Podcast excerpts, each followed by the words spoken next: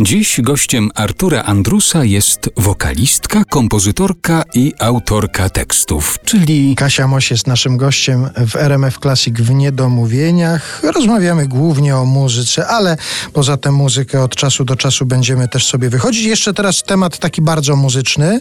Hmm? Rozmawialiśmy o przedsięwzięciu związanym ze śpiewaniem pieśni Stanisława Moniuszki, a ja chciałbym jeszcze wrócić do takiego przedsięwzięcia retro.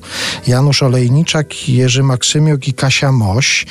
Tutaj, jak czytałem jakieś komentarze, opisy tego przedsięwzięcia, to już pojawiała się taka niepewność, czy w przypadku panów Olejniczaka i Maksymiuka to nie jest, nawet były użyte takie sformułowania, odpoczynek gigantów albo skok w bok muzycznie, że, że to jest coś dla nich jednak niecharakterystycznego. No to ciekaw jestem, jak ta trzecia osoba, czyli Kasia Moś, jak ocenia to przedsięwzięcie, co to było, co to, co tu się Może zdarzyło? to był trochę skok w bok, ja nie wiem.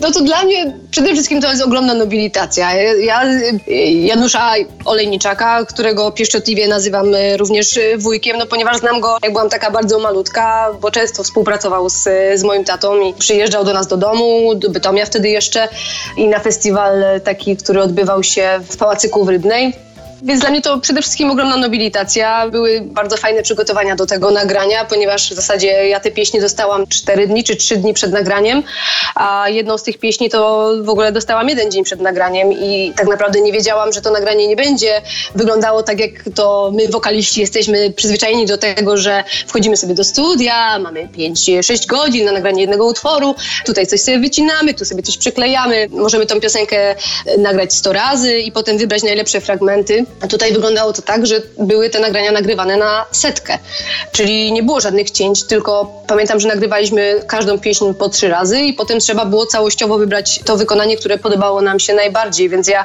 pamiętam, kiedy stanęłam w studio w Warszawie, to naprawdę stanęła mi ślina w gardle, bo pomyślałam, Boże, ja nie, no, ja nie dam rady, ja sobie po prostu nie poradzę. Tutaj oni siedzą przede mną, Janusz Olejniczak, Jerzy Maksymiuk.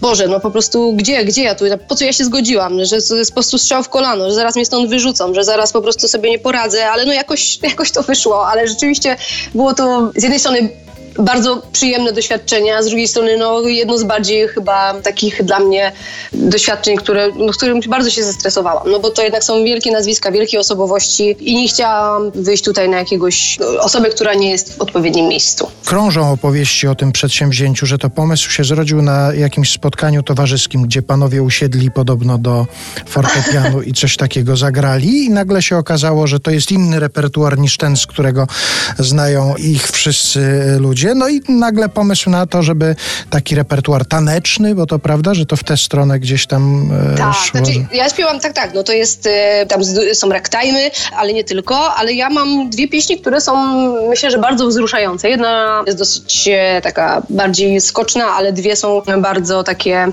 spokojne.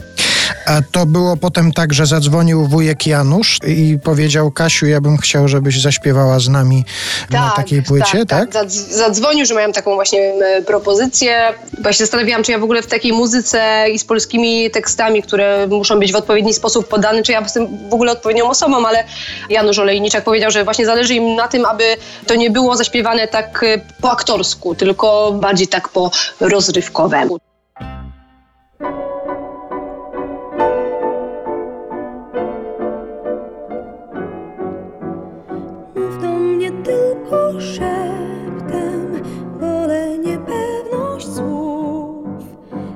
Łatwo przecież zmylić sens. Słowa czyhają i łapią tak szybko, chętnie nas w pułapkę marzeń i snów, w oczekiwanie serc. Mów do mnie tylko szeptem, boję się głośnych słów, te ciche ranić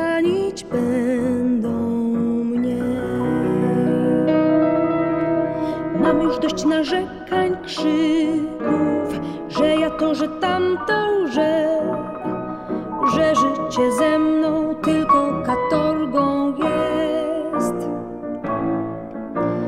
Sama już przestaję wierzyć, że coś może zmienić się zwłaszcza gdy patrzysz tak zimno, chłodno. A mnie